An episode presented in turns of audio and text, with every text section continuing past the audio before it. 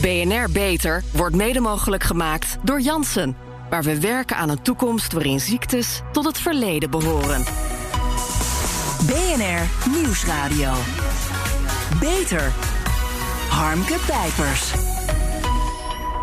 Het kabinet praat over versoepeling van de coronamaatregelen. Wat natuurlijk hard nodig is voor de economie en voor onze maatschappij. Want ook de kinderen moeten op een bepaald moment toch weer naar school, om er iets te noemen. Maar hoe graag we ook willen dat alles weer normaliseert, aan elk besluit kleven risico's. Vooral wat onze gezondheid betreft.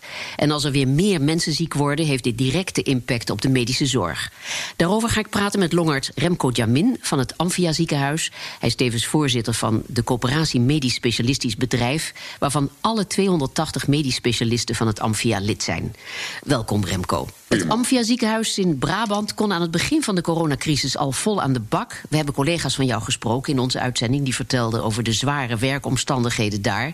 Het aantal besmettingen neemt nu langzaam af. Wat merk je daarvan in het ziekenhuis?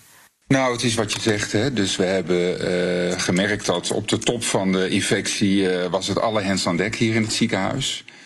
Uh, grote stroom uh, patiënten via de spoedeisende hulp. Veel mensen op de afdelingen. Veel mensen die naar de intensive care gingen. En we zitten nu heel duidelijk in het dalende been. Dus ja. uh, we hebben veel minder mensen die opgenomen worden... en ook veel minder mensen op de intensive care. Je bent longarts, zoals gezegd, en je maakt deel uit van het Outbreak Management Team. Kortom, je bent vanaf het eerste begin betrokken bij de opname van patiënten. Welke aanpassingen vroeg dat van het ziekenhuis? Uh, nou, kijk, we merkten dat we heel snel moesten schakelen in het begin. En het was echt letterlijk alle hens uh, aan dek. Dus we hadden iedereen nodig. En dat maakte dat we een soort van commandostructuur hebben ingevoerd. Met uh, een team wat twee keer per dag vergaderde. En ja, heel snel de informatie die er was gebruikte om beslissingen te kunnen nemen. Ja, in, in één dag een hele toren in ons ziekenhuis hebben vrijgemaakt voor, voor de coronapatiënten. En uh, ja, iedereen gebruikt die we gebruiken konden eigenlijk in het ziekenhuis. Ja, dat was een hele en, andere manier van werken. Een hele andere manier van werken. En, en bevalt die? Is dat aan te raden voor de toekomst? Nou, eerlijk gezegd was het best wel prettig. Want uh, normaal gesproken zijn er natuurlijk een heleboel grote en kleine zaken die je bezighouden in het ziekenhuis. En nu uh, ja, draaide alles eigenlijk om dat COVID, om dat COVID-19. Mm -hmm. uh, en dat was eigenlijk wel zo prettig dat je je even kon focussen op één ding. En dat uh, je vandaag een besluit nam uh, die dezelfde dag nog werd uitgevoerd. Ja. Maar hele maar, korte, directe lijnen. Maar ja, het heet het Outbreak Management Team, het OMT. de zaken ja. lijken wat, langzaam, wat, wat beter te gaan. Wanneer kan dit OMT worden opgedoekt of, of gaan we dit behouden? Nou, we, we zijn er eigenlijk al mee bezig nu om het om te vormen. Want uh, wat ik al zei, de, dat COVID-19-virus, die ziekte, die, uh, mm -hmm. die is wel op zijn retour. Alhoewel hij niet gaat verdwijnen hoor, dat vind ik wel heel belangrijk om te zeggen. Ja. Dus we, we, gaan er uh, blijvend last van houden. maar wat we inmiddels natuurlijk wel hebben, is een enorm stuwmeer aan andere patiënten. We hebben iets van 6000 mensen op de wachtlijst staan inmiddels. En ja, die schreeuwen om behandeling, zal ik maar zeggen dat we niet zomaar kunnen zeggen: God, we veren terug naar normaal. Want we hebben nog een enorme opdracht. Ja, dat virus blijft bij ons, dat, uh, dat zei je al. Duitslands uh, belangrijkste viroloog Drosten, zeg maar de Duitse van Dissel... die waarschuwt voor een krachtiger besmettingsgolf... die moeilijk in te dammen zal zijn, omdat die overal tegelijk begint.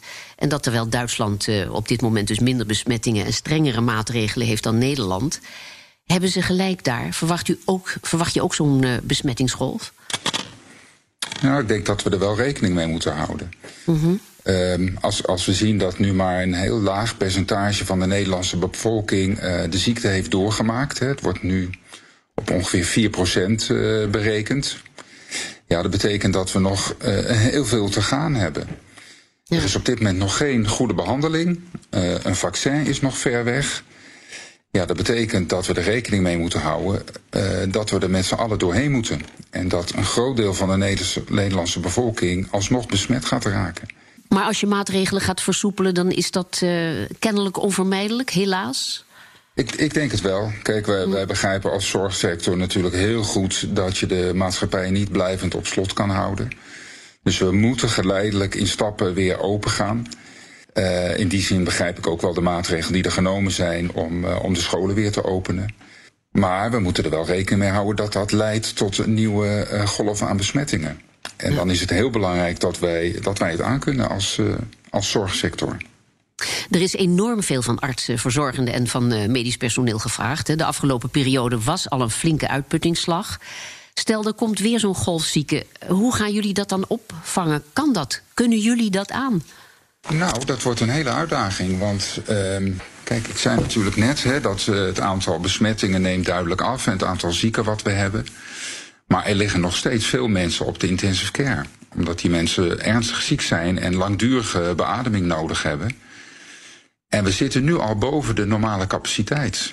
We hebben hier uh, in Breda, maar dat geldt breder in Nederland, zitten wij zo'n zo'n 50% boven onze normale intensive care uh, capaciteit. Ja. En dat vraagt een enorme inspanning. Dus we lopen eigenlijk nu al op onze tenen. En dat betekent als er een nieuwe golf aankomt, ja, dat we nog verder moeten strekken. Ja, het is een hele moeilijke afweging. Maar zouden we, zou de overheid, de bedrijven, iedereen dan toch niet alles moeten doen om dat te voorkomen? En dus de boel toch langer dicht moeten houden? Nou, ik, ik, ik denk dat dat op een gegeven moment maatschappelijk eigenlijk niet meer te verkopen is. Ja. Ik denk dat, dat we het in andere oplossingen moeten zoeken. Uh, we zullen mm. ervoor moeten zorgen dat de zorg, en dan heb ik het met name over de intensive care, uh, ja, capabel is om de, de nieuwe toestroom op te vangen. En dat is nog niet zo makkelijk, want je, je kunt niet zomaar intensive care bedden erbij zetten. Omdat het niet gaat om de bedden en de machines, maar om het hele systeem eromheen.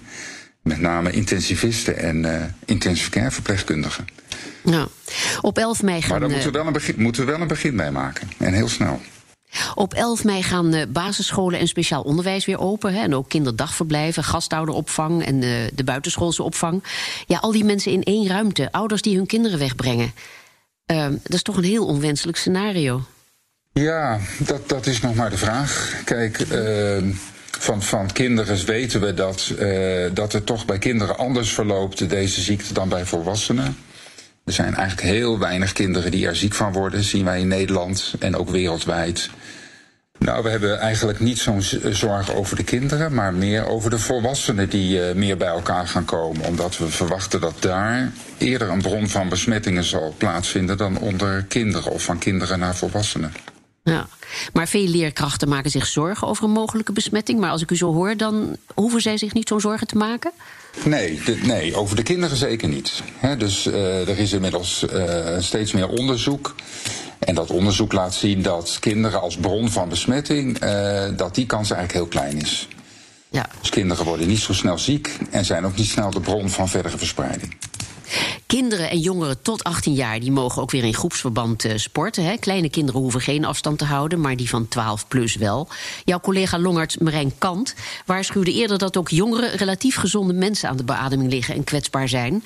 Het gaat dus echt niet alleen maar om ouderen met onderliggende gezondheidsproblemen. De jongste IC-patiënt in het Amphia was 16 jaar, weet ik. Vertel, hoe groot is het risico voor tieners? Heel klein.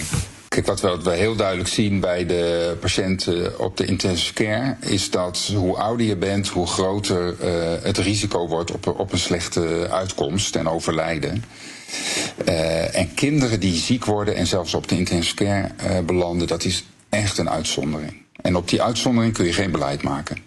Maar het is de bedoeling dat vanaf 2 juni het voortgezet onderwijs weer start als anderhalve meter school. Verwacht u dat dat doorgaat? Of, of kan er nog een kink in de kabel komen? Bijvoorbeeld als blijkt dat uh, door de opening van de basisscholen er toch een ongewenste stijging is in het aantal ziektegevallen. Nou, ik, ik, ik hoop en verwacht het niet. Uh, maar ik denk ook dat het maatschappelijk haast niet te verkopen zal zijn om als je eenmaal iets open hebt gezet, om het vervolgens weer dicht te zetten. Tenzij wij echt overspoeld worden in de zorg. Maar ik denk wat, uh, wat het beleid nu is, om in stapjes uh, de maatschappij weer een beetje te openen. En dan als eerste stap het openen van de scholen. Dat is denk ik toch wel een goede maatregel. Ja, uh, ik hoop het met u. ik verheug me erop. Eindelijk een stapje richting normaal. Uh, maar laten we het nog even hebben over de leeftijdscategorie. Uh, want we zeggen allemaal uh, 60-plussers. 60-plussers moeten binnenblijven. Maar ook volgens de cijfers van het RIVM is een groot deel van de patiënten een stuk jonger dan 60 jaar. Is dat ook wat jij ziet in de praktijk? Ja, dat zie ik. Net is net wat ik zei. Naarmate mensen ouder worden, wordt het risico op, op ernstig ziek zijn en overlijden wel een stuk groter. Maar wij zien ook zeker mensen van 50 die, die ernstig ziek zijn. Ja. En ja, 50 vind ik, ik zeker ook jong. Ja. Afgelopen weken klonken vanuit medici kritiek hè, op het RIVM. Adviezen worden te weinig onderbouwd en virologen beschikken niet over alle gegevens. Herken je dat? Is het voor jou, voor je collega's duidelijk genoeg waar het RIVM de adviezen op baseert? Of niet helemaal? Nee hoor, ik heb er wat minder moeite mee. En uh, ik denk wat, wat wij heel goed begrijpen is dat we heel veel niet weten nog over dit virus. We weten uh, nog onvoldoende over de precieze verspreiding. We weten onvoldoende over als je eenmaal de ziekte hebt doorgemaakt, ben je dan beschermd hè, voor nieuwe infecties? Weten we eigenlijk nog niet.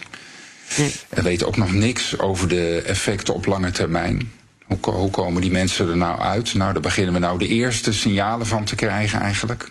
Maar uh, dat is allemaal nog heel beperkt. Dus die adviezen van de RIVM, uh, ik, ik moet zeggen, ik begrijp ze wel. Nog zo'n onderwerp waar uh, absoluut geen duidelijkheid over is: mondkapjes. In Duitsland en België zijn in openbare gelegenheden, uh, openbaar vervoer enzovoort, mondkapjes verplicht. Zou dat hier ook een oplossing zijn? Wat denk je? Ik denk dat het voor een deel wel kan helpen. Um, mm -hmm. die mondkapjes moet je, zijn eigenlijk, uh, moet je twee dingen eigenlijk bij bedenken. Enerzijds uh, zet je een mondkapje op om anderen niet te besmetten als je zelf ziek bent. En anderzijds helpt het om jezelf te beschermen als iemand anders jou, jou aanhoest. Uh, maar ik denk dat, dat het kan helpen, maar dat betekent wel dat je, dat je ze goed moet gebruiken. Ja. Want als jij de hele dag oploopt met een mondkapje en een besmette persoon hoest jou aan, ja, dan is dat mondkapje is besmet. En als je het dan uh, op de juiste, op de verkeerde manier aanraakt, dan is de kans dat je het zelf besmet wordt, is eerder groter dan dat het kleiner geworden is. Ja. Dus het vraagt ook een goed gebruik van mondkapjes, zal ik maar zeggen. BNR Nieuwsradio. Beter. Harmke Pijpers. Voorlopig is de anderhalve meter samenleving het nieuwe normaal, zei premier Rutte. Tja, gaat het ooit nog weer normaal worden? Daarover praat ik met longarts Remco Jamin en ook over de lange termijn gevolgen van besmetting met het coronavirus. Ja, Remco, je hebt de afgelopen tijd veel patiënten met corona behandeld. Wie met COVID-19 op de IC heeft gelegen, wacht een zwaar herstel, zeggen artsen en revalidatietherapeuten. Sommige patiënten zijn ook uh, weer naar huis. Maar honderden mensen liggen nog in de revalidatiecentra. Wat gebeurt er met de longen dat dit de gezondheid zo enorm aantast? Nou, er gebeurt van alles in die longen. Want uh, de beelden die wij zien bij mensen die opgenomen zijn, zijn echt wel heel heftig hoor. Als je die scans ziet van mensen, dat zijn vaak twee witte longen, waar de longen normaal zwart horen te zijn op een scan. Uh, dus er is een enorme ontsteking in die longen. En ja, die leidt ook soms tot, tot langdurige schade, blijvende schade. Ja. Coronapatiënten hebben behalve dat ook uh, problemen met de bloedstolling, heb ik begrepen. Hè, waardoor uh, bloedpropjes losschieten en longembolie of uh, trombose veroorzaken. Heel naar. Is al duidelijk hoe dit komt en hoe je het kunt verhelpen? Ja, hoe het komt weten we eigenlijk nog niet precies. Maar er gebeurt iets, iets raars in die, in die stolling. Waardoor mensen sneller stollingsverschijnselen krijgen en, en die longembolieën. De behandeling is eenvoudig, die is met bloedverdunners. Dus zodra we het idee hebben dat iemand longembolie heeft, en soms zelfs al daarvoor, beginnen we met bloedverdunners. Ja. Maar wat zijn de lange termijn, eh, termijnperspectieven voor deze patiënten? Zowel de mensen die enorme problemen met hun longen kregen, en uh, deze mensen met uh, die, die problemen met de bloedstolling. Is daar al iets over te zeggen of moeten we dat maar gaan afwachten? Nou, een hele lange termijn hebben we natuurlijk nog niet. Zoveel mensen, zo lang zitten we nog niet uh, in, in de fase dat we die mensen kunnen vervolgen. Maar wat we zien is dat die mensen zo ernstig ziek zijn en zo belabberd eigenlijk uit het ziekenhuis komen. Dat de verwachting is dat, dat dit een hele langdurige revalidatie zal zijn. En bij een deel van de patiënten, maar we weten niet hoeveel, zal er ook uh, sprake zijn van blijvende schade. Ja, dat is voor veel mensen misschien ook wel een reden om te zeggen van ik hoef niet meer naar de, naar de intensive care als, het, uh, als ze voor de keus gesteld worden. Nou, dat is helemaal waar. En dat is ook uh, precies de benadering die wij hebben als we met mensen praten die er ernstig aan toe zijn en waarbij we overwegen om ze naar de intensive care te brengen. Ja, simpel gezegd zeggen we dan, weet wel waar je aan begint. Want uh, je gaat ongetraind een marathon lopen. En het traject daarna is ook nog eens heel erg lang en heel erg zwaar. Ja. Zonder deze intensieve zorg zouden veel coronapatiënten sterven aan de gevolgen van het virus. Dat laat eens te meer zien hoe belangrijk goede medische zorg is. Ja, ook de overheid prijst de inzet van medisch personeel en verzorgenden. Maar zien jullie die waardering terug in geld? Nee, nee. Kijk, aan de ene kant is het zo dat. Uh, dat er wel degelijk een toezegging is waarbij uh, de kosten die wij nu hebben als zorg, dat die uh, bevoorschot worden hoor. Mm -hmm. Dus de verzekeraars in Nederland hebben die toezegging gedaan. Maar uh, het venijn zit hem eigenlijk in het bijzinnetje dat deze kosten later verrekend gaan worden met de daadwerkelijke kosten. Of dat de voorschot, moet ik eigenlijk zeggen verrekend gaan worden met de daadwerkelijke kosten. Ja. En dat is wel een hele venijnige. Want uh, wat er nu gebeurt is dat wij natuurlijk alles uit onze handen hebben laten vallen, hè, behalve mm de echte spoedzorg omdat ja. we overspoeld werden door deze coronapatiënten. En dat betekent dat wij uh, ja, een heleboel dingen niet zijn gaan doen. Dus als wij afgerekend gaan worden op de andere zorg, ja, dan, dan gaan heel veel ziekenhuizen in de problemen komen. Ja, maar dat gaat toch niet gebeuren? Dat kan toch niet? Dat ziet toch iedereen in? Of ben je daar toch niet gerust op? Tot nu toe ben ik er niet helemaal gerust op, eerlijk gezegd. Omdat, mm -hmm. uh, omdat ik ook nog niet zie gebeuren wat er echt moet gaan gebeuren. Namelijk dat wij de capaciteit op de intensive care behoorlijk gaan, uh, gaan verhogen. Ja. Er is, er is een direct verband tussen uh, de situatie waarin wij nu zitten, de lockdown, en uh, de beschikbaarheid op de IC. En zolang we die, die IC-capaciteit niet ophogen, ja, blijft het risicovol. Uh, blijft alles wat wij doen om de maatschappij weer een beetje te openen risicovol. Ja, dus jullie werken je rot, maar er komt eigenlijk niet genoeg binnen uh, nu om die broodnodige zorg in de toekomst te garanderen. Nog niet, nee. Je hebt het niet zomaar geregeld. Want uh, je, net wat ik eerder al zei in de uitzending. Een IC-bed is, is maar een bed en een machine. Het gaat om de, de mensen eromheen die, die voor de zorg moeten zorgen. En je hebt de IC-verpleegkundigen niet zomaar opgeleid. Je hebt de intensivisten ook niet zomaar. Die lopen nu al op hun tenen. Ja. Maar we moeten er nu al mee beginnen met die extra capaciteit. Dan kunnen we de toekomst, de toekomstige zorg die op ons afkomt met COVID kunnen we aan. Ja, maar het is niet een zorg die je nu voor het eerst uit in deze uitzending. Ik bedoel, je hebt daar toch contact over, er wordt toch over gepraat? Of is dat tot nu toe uh, zonder respons? Ik kan me niet voorstellen. Mm, er wordt over gepraat, maar het is ook nu tijd wel om, om, uh, om zaken te doen. Ja. Hmm. Omdat, kijk, wat, wat er nu al gebeurt in de huidige situatie, is dat we nu al overstrekken eigenlijk. We, hebben nu al veel meer IC-bedden dan we eigenlijk aankunnen. Er staan veel uh, minder IC-verpleegkundigen per patiënt. Ja, we lopen nu al op ons stenen. En ja. uh, als we nu niet uh, de boel zo inrichten dat we de toekomstige stroom ook aankunnen, ja, dan komen we weer in de problemen. Nee, goed, de IC-capaciteit moet uitgebreid worden, dat zei je al. Veel inspanning, veel kosten. Maar ja, alles bij elkaar toch waarschijnlijk een fractie van de miljarden aan economische schade die we tot nu toe hebben opgelopen. Merk je dat daar vanuit ja. de overheid um, aandacht voor is? Dat er prioriteit aan wordt gegeven of op nog geen enkele manier?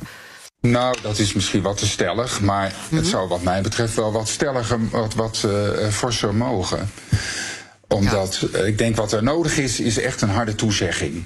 En ik, ik ben het helemaal met je eens. Als we dat niet doen, dan zijn we pennywise, pound foolish. Want uiteraard kost die IC-zorg heel veel geld. Hè, tientallen, misschien wel honderden miljoenen. Maar inmiddels uh, hebben we als maatschappij nu de situatie dat we miljarden achterlopen. Dus ik ja. denk dat de investering de moeite waard is.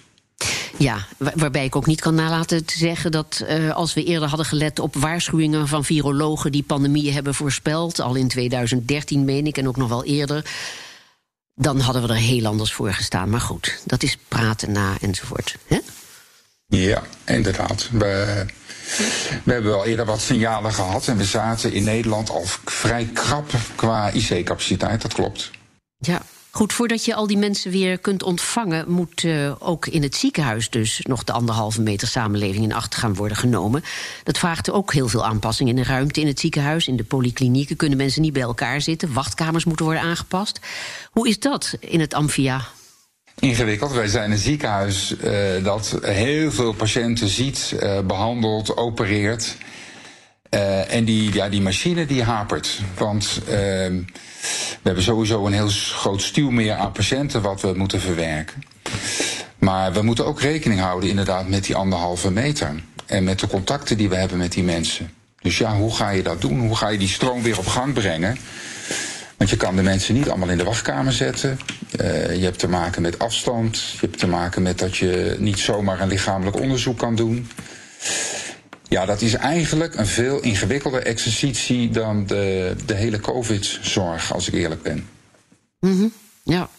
En dan hoef je ook geen handen te schudden, want we gaan nooit meer handen schudden, zei je onlangs in een interview. Dus dat hoef je helemaal nooit meer. Nou, lijkt mij, als we praten over de toekomst, nog het minst erger, dat handen schudden. Maar wat mogen we, wat moeten we verwachten tot slot? Nou, dat hondenschudden is er één. Maar ik denk dat we ons veel meer bewust gaan worden van, van risico's. Van risico's van infectie, van overdracht van, uh, van virussen en bacteriën. Kijk, we wisten het allemaal wel. Maar ik denk dat we er veel meer bewust van gaan zijn dat uh, dingen als, uh, als handen en deurklinken, dat dat eigenlijk maar hele vieze objecten zijn. Ja, Hartelijk dank, sterkte en veel succes met je werk, longarts Remco Jamin. Zorgvernieuwers. Elke week besteden we aandacht aan medische innovaties binnen en buiten de muren van de universiteit. Waar wordt aan gewerkt en wat moeten wij daarvan weten? Elk jaar krijgen tussen de 3500 en 4000 mensen kanker in het hoofd-halsgebied. Een ernstige vorm van kanker die goed en snel behandeld moet worden. En daarom heeft het Radboud UMC een manier ontwikkeld om te zorgen dat deze patiënten sneller gezien en geholpen worden. Frank van der Hoven Frank van den Hogen is hoofd-halschirurg in het Radboud UMC. Meneer van den Hogen, een snellere doorstroomtijd, altijd belangrijk. Hoe hebben jullie dat voor elkaar gekregen? Ja, dat is een uh, uitgebreid proces waarin een uh, aantal stappen zijn uh, te onderkennen. Mm Allereerst denk ik dat het belangrijk is dat je, als je met zoiets aan de gang gaat, het, het zorgproces ontleed moet worden. Dus je moet weten welke aantallen patiënten zien we en wat is de case mix van die patiënten. En vervolgens moet je voor iedere tumorsoort waarmee patiënten zich aandienen een zorgpad ontwikkelen en uitschrijven. Waarbij je dus het traject wat een patiënt doorloopt in het ziekenhuis uniformeert. Mm En dat moet je met een uh, registratie aan de bron in je elektronisch patiëntendossier invoeren. Ja. Uh, zodat je dus ook die doorstroomtijd kunt bewaken. Uh, ja, ik heb begrepen, dat, ik heb begrepen ja. dat u dat heeft kunnen inkorten tot met, met tien dagen. Hè? Dat is met tien dagen ingekort in ons huis. Maar een belangrijk gedeelte van de winst hebben we ook gehaald door onze perifere verwijzers te overtuigen van het belang van een vroege doorverwijzing. Waardoor we die winst van die tien dagen eigenlijk hebben weten te verdubbelen. Door ook in het verwijstraject een uh, versnelling te bewerkstelligen. Ja, ik begrijp dat de norm is om alles bij elkaar binnen 30 dagen te doen. Dat lijkt me als je op een diagnose wacht best een lange tijd. Maar ik begrijp dus dat die 30 dagen eerder niet eens werden gehaald. Hè? Hoe kwam dat? Ja, die 30 dagen is de tijd die je nodig hebt om, om idealiter te komen tot een start van een behandeling. Dus de uitkomst krijgen mensen al na een week meestal, binnen een week. En de behandeling start binnen een, uh, een maand. En dat ervaren mensen als een hele efficiënte manier van zorgverlening. Ja, en ik begrijp dat patiënten niet alleen sneller bij jullie of in een specialistisch medisch centrum komen, maar dat er binnenshuis ook van alles is gedaan om het proces te versnellen. Vertel. Ja, het is, we hebben hier in onze hoofdhalswerkgroep dit als een soort mission statement uh, genomen, waarbij alle deelnemende specialisten en afdelingen dat ondersteund uh, hebben. Dus het is echt een teamresultaat om dit uh, te organiseren, maar ook te blijven behalen. Ja, het klinkt heel logisch allemaal. Maar fijn dat patiënten nu sneller en daardoor beter geholpen kunnen worden. En tot slot, de reguliere zorg komt ook langzaamaan op gang. Dat betekent ook veel voor uh, jou en je patiënten. Hoe gaan jullie de komende weken in? Uh, de oncologische zorg is eigenlijk in ons hele huis, maar ook in de hoofdhalsoncologie, continu doorgegaan. En we hebben ook de capaciteit en de mogelijkheden om die zorg te bieden. Mhm. En we gaan nu langzaam onze reguliere zorg weer opschalen, waarbij we uh, kijken welke zorg past binnen de regels die het huis daarvoor stelt. Dus we beginnen met weinig complexe zorg met lage besmettingsrisico's. Heel veel succes daarbij en hartelijk dank Frank van den Hogen, hoofdhalschirurg in het Radboud UMC. Tot zover deze uitzending van BNR Beter. Op bnr.nl/slash beter is deze uitzending terug te luisteren of on demand via de BNR-app of Spotify. We zijn ook op Twitter te vinden onder BNR Beter. Dus heb je tips voor ons? Laat het ons weten. Ik ben Harmke Pijpers. Graag tot een volgend spreekuur vanuit mijn huis. BNR Beter wordt mede mogelijk gemaakt door Jansen waar we werken aan een toekomst waarin ziektes tot het verleden behoren.